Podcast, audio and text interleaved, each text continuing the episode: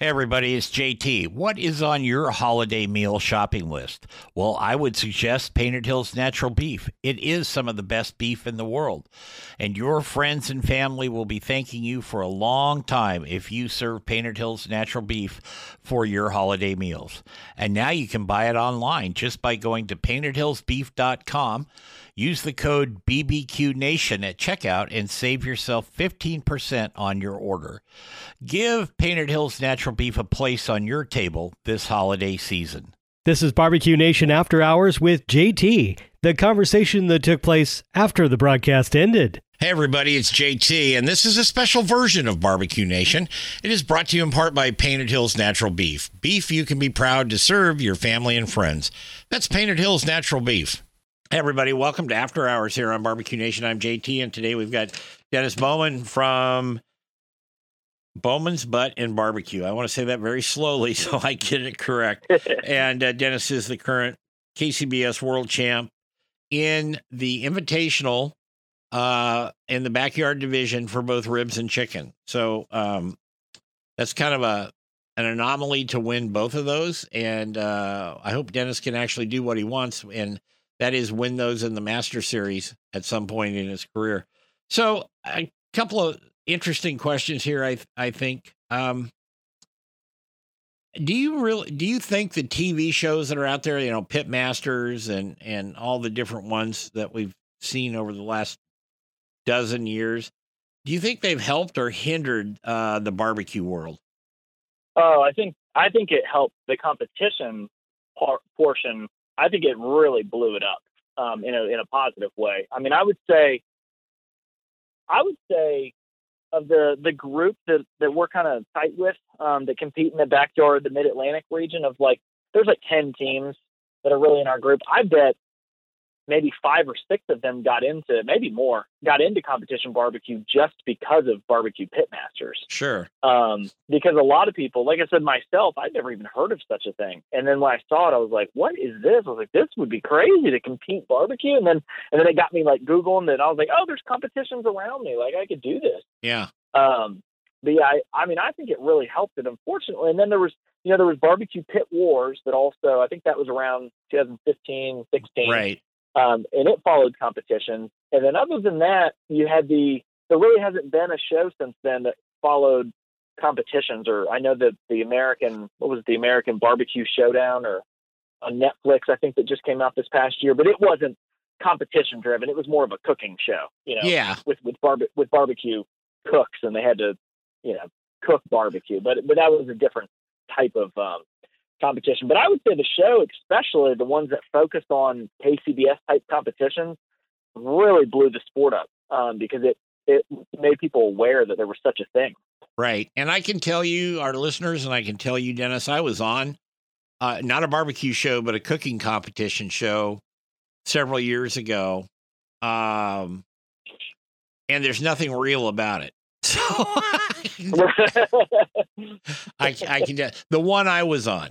Now that that may not be true for all of them, except when, when Right. Myron was on one of his appearances on this show. First thing he said is, "There's nothing real about them damn cooking shows on TV, on reality TV." you know, so um, you know, I would say if you ever got the chance to do one, you should do it because it's a real interesting experience. Just don't set your expectations too high on it because the producers control everything. So, and I also Right. I work in the That makes TV sense. business outside of this show. Um, I do cook on television, so um, and I don't just do barbecue. I mean, I have to cook all year round, and it's for stations here in the Northwest and in in Oklahoma and stuff. And and uh, yeah, you know, so but it's a it's a great experience for people if they've never been around TV production to see how it really works and your timing and uh you know because they'll say you've got one hour to cook this but they'll stop right after they say that they stop and then you can kind of get some prep time and then they'll start and then they'll stop the clock again this is all off camera so that you know kind of everybody gets pretty close to being done at the same time and then if there's somebody that's really behind them it's a big issue you know like that. yeah, yeah. That it would be fun. Yeah, that would that would be really interesting to uh, to be part of. I, I could see exactly what you're saying though. Yeah. and I, I imagine that that's really driven by the producers and the setup of the show. Oh yeah, because they're the ones that are going to make the money on it. Um, yeah, and so and they're taking the risk, you know. So uh, that's very understandable. Um, but it, like I said, if you get a chance to ever do one, um, jump at it.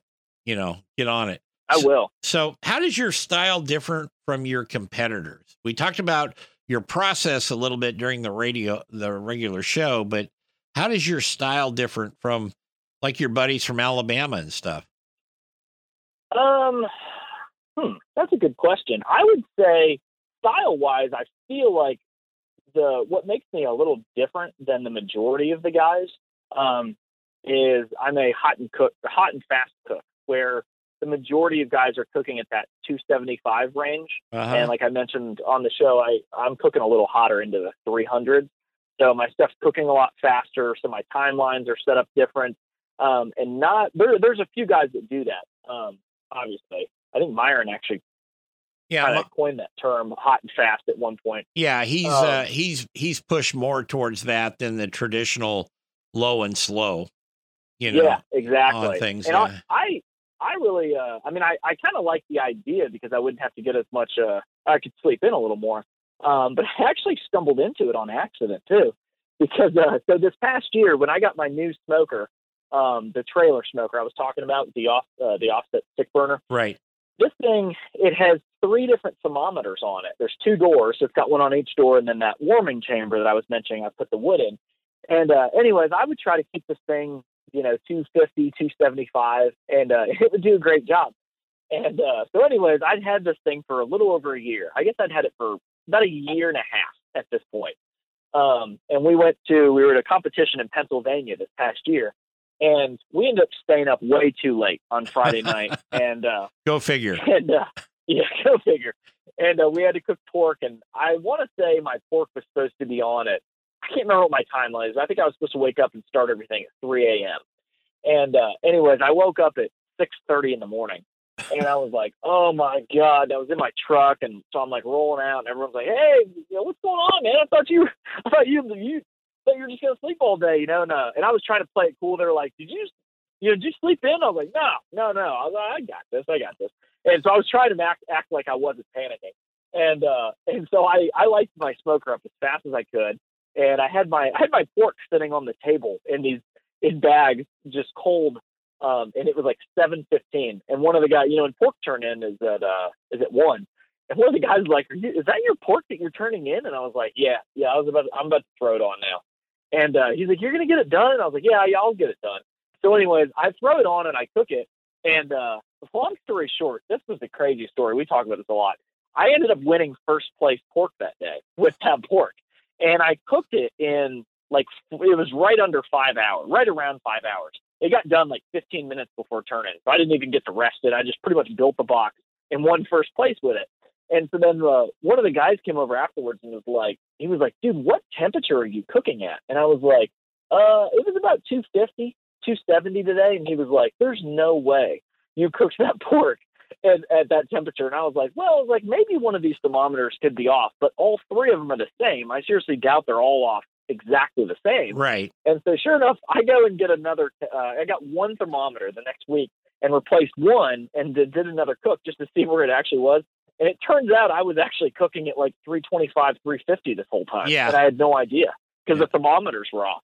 And uh, and I had built the rib recipe that I used based off of that temperature. Although I thought I was cooking at 250 at the time, that's why my ribs were cooking in two hours. And I was just like, well, I just cook fast, man. And I just had not even realized it was because all three of those thermometers were off. And I was like, I guess I'm just a hot and fast cook, and I just didn't even know it. well, I can tell you when I do my ribs at home, um, I do them at uh,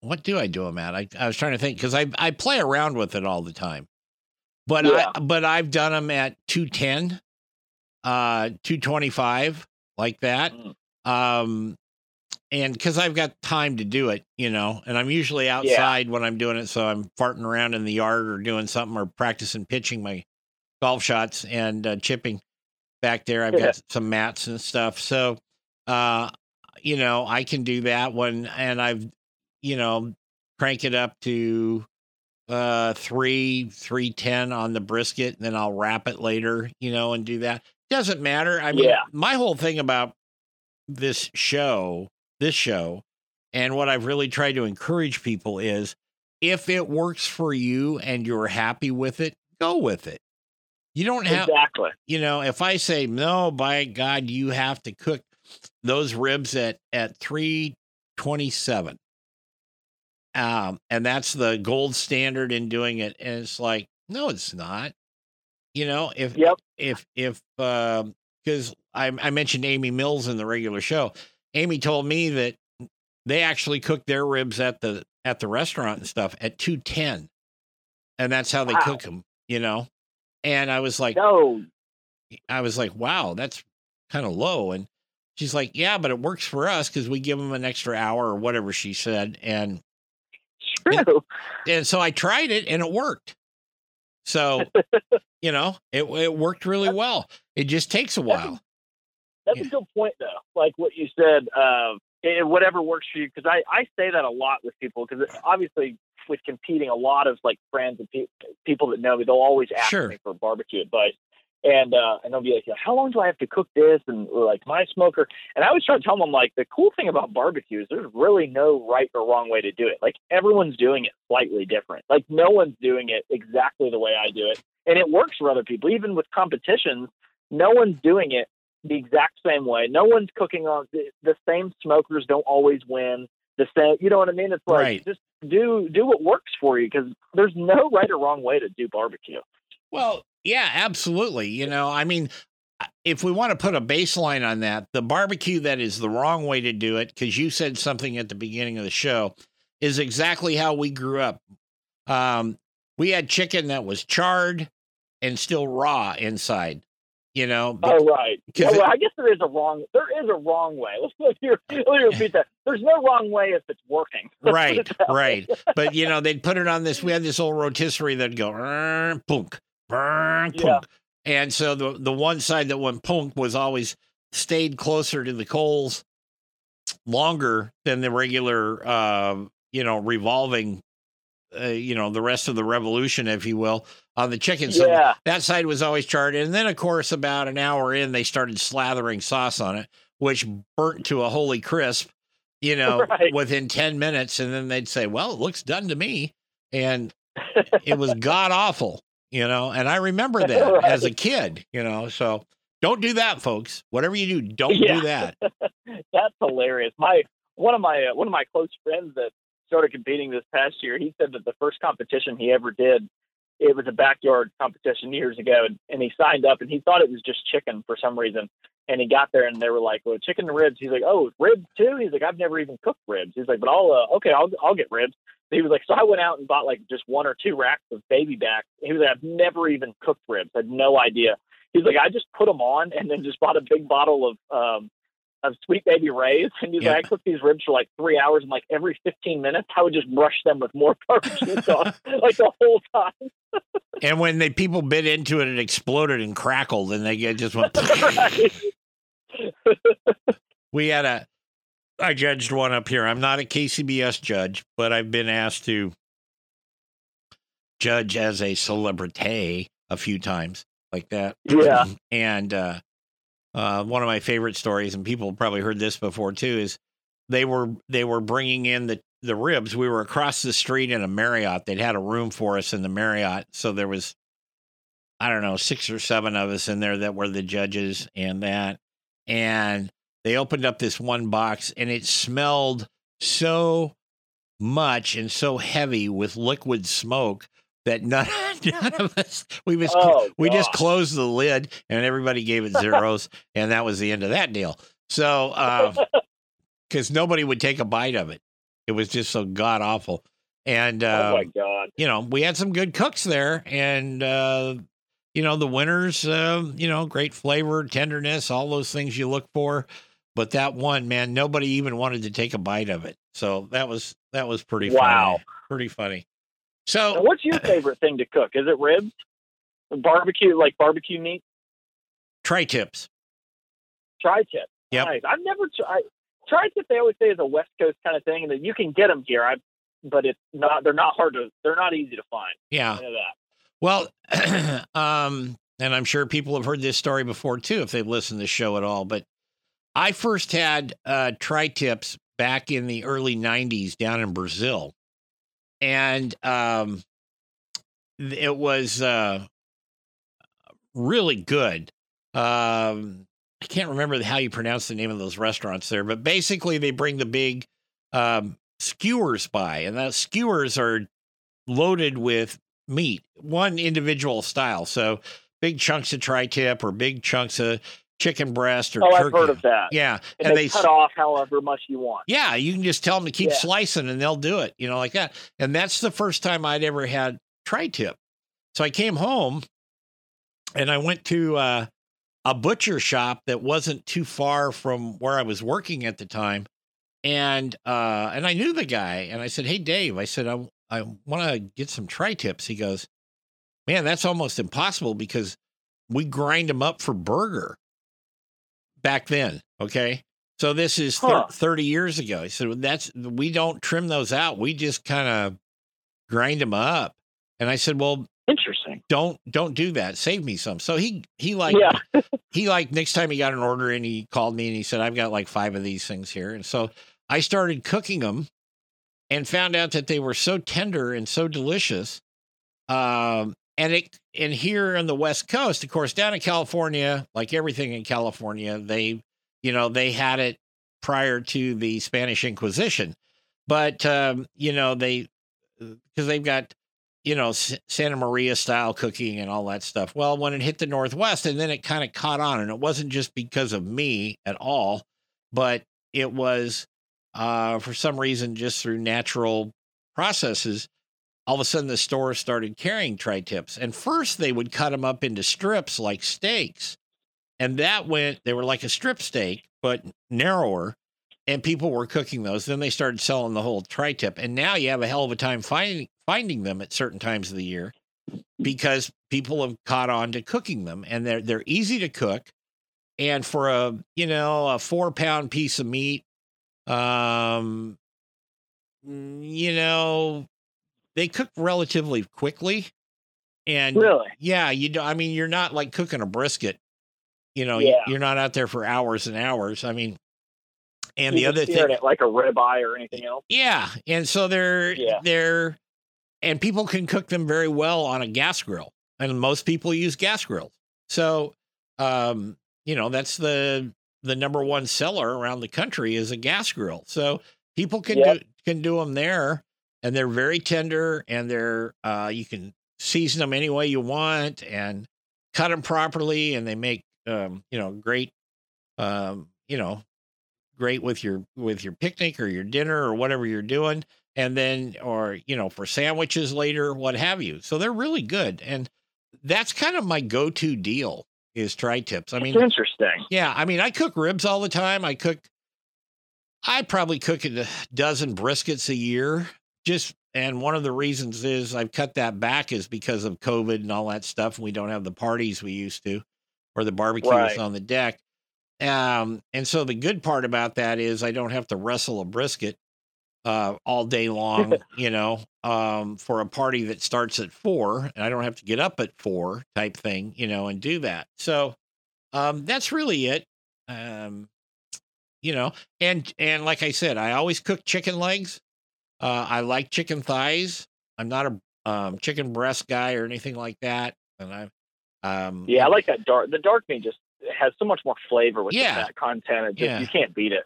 And I know Meathead and I are always going back and forth on spatchcocking, you know, chickens or turkeys at Thanksgiving because he does that at Thanksgiving, spatchcocks his turkey and lays it out, and you know, and and that's great.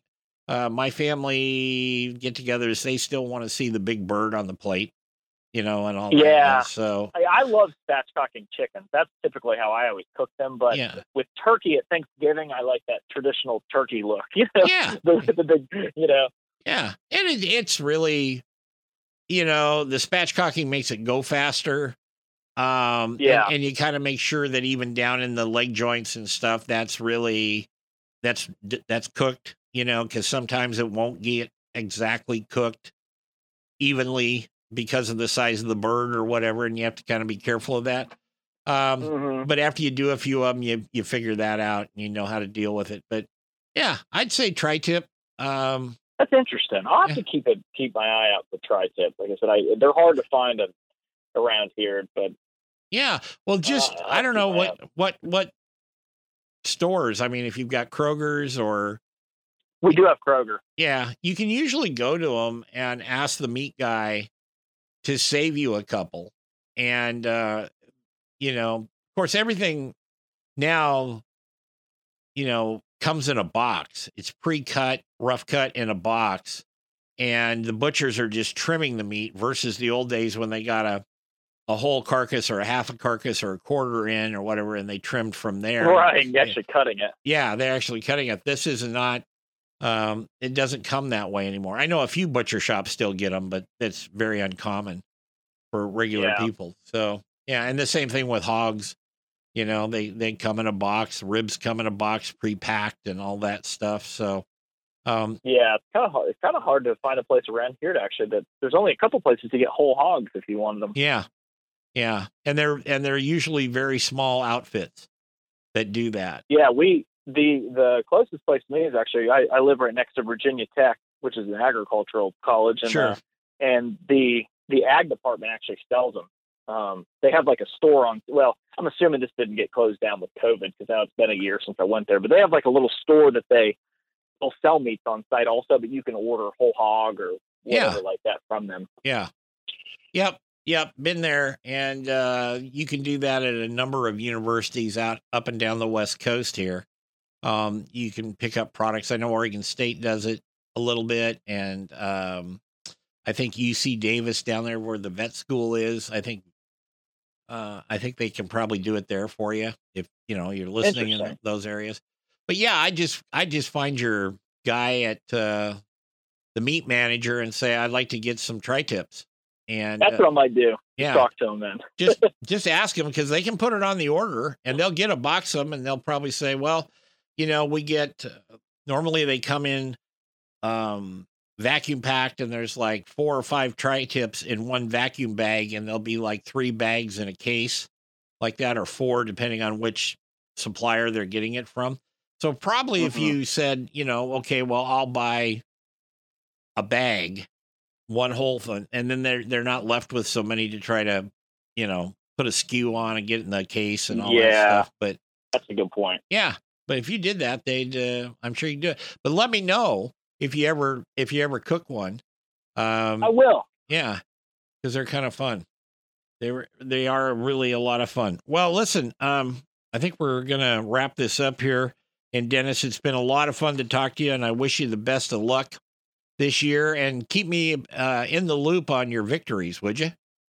I will, man, and I appreciate you having me on, man. This, was a lot of fun. Yeah, I'll uh, I'll keep you updated. Hopefully, it'll be good news as the uh, year goes as the Oh, year goes along here. I'm sure it will be. I'm sure it will be. Just stay out of Washington D.C. is the only thing I can tell you. yeah, really. All right. All right. Well, Dennis Bowman from KCBS World Champion Barbecue Team Bowman's Butts and Barbecue. He is the uh, current reigning world champ in the Invitational and the Backyard Series for chicken and ribs.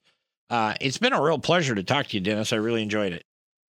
I really appreciate it too, Jeff. Thanks Okay. for having me on. You bet. We'll be back next week with another edition of After Hours here on Barbecue Nation. Until then, go outside, cook something, and enjoy the day. Take care, everybody.